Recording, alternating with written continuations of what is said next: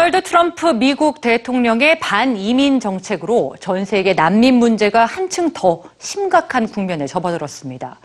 난민 캠프 등 이들의 주거지 고민도 함께 늘게 됐는데요.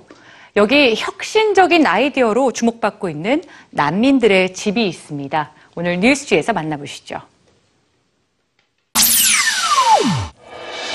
런던 디자인 박물관이 주최하는 비즐리 디자인상은 한 해 동안 변화와 혁신을 가져온 디자인에 주어지는 권위 있는 상입니다.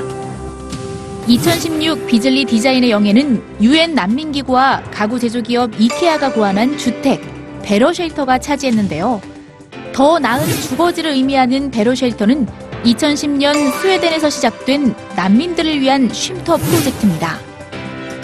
지속가능한 디자인이 인도주의적 구호에 영향을 미칠 수 있다는 믿음 아래 이 조립식 주택이 탄생했는데요.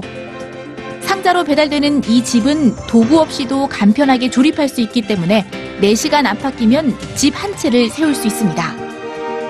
현재 대부분의 난민에게 집이란 난민 캠프 등 임시 거주지에 마련된 텐트가 전부입니다.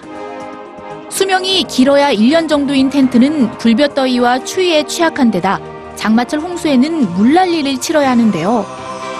사생활이 전혀 보호되지 않아 다양한 인권 문제를 발생시키면서 주거를 넘어 난민들의 삶까지 위협하고 있습니다. 십칠점오 제곱미터 면적으로 다섯 명 이상이 머물 수 있는 베러쉘터는 현관문을 비롯해 창문과 환기시설까지 갖추면서 실제 집과 유사하게 만들어졌습니다.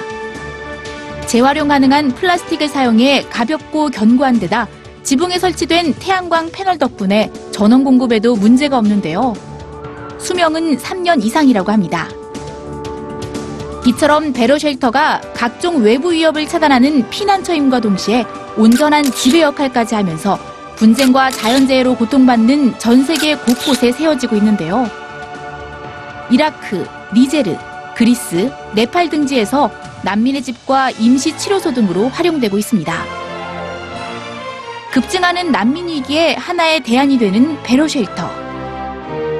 난민을 위한 더 나은 피난처가 모두를 위한 더 나은 세상을 만들고 있습니다.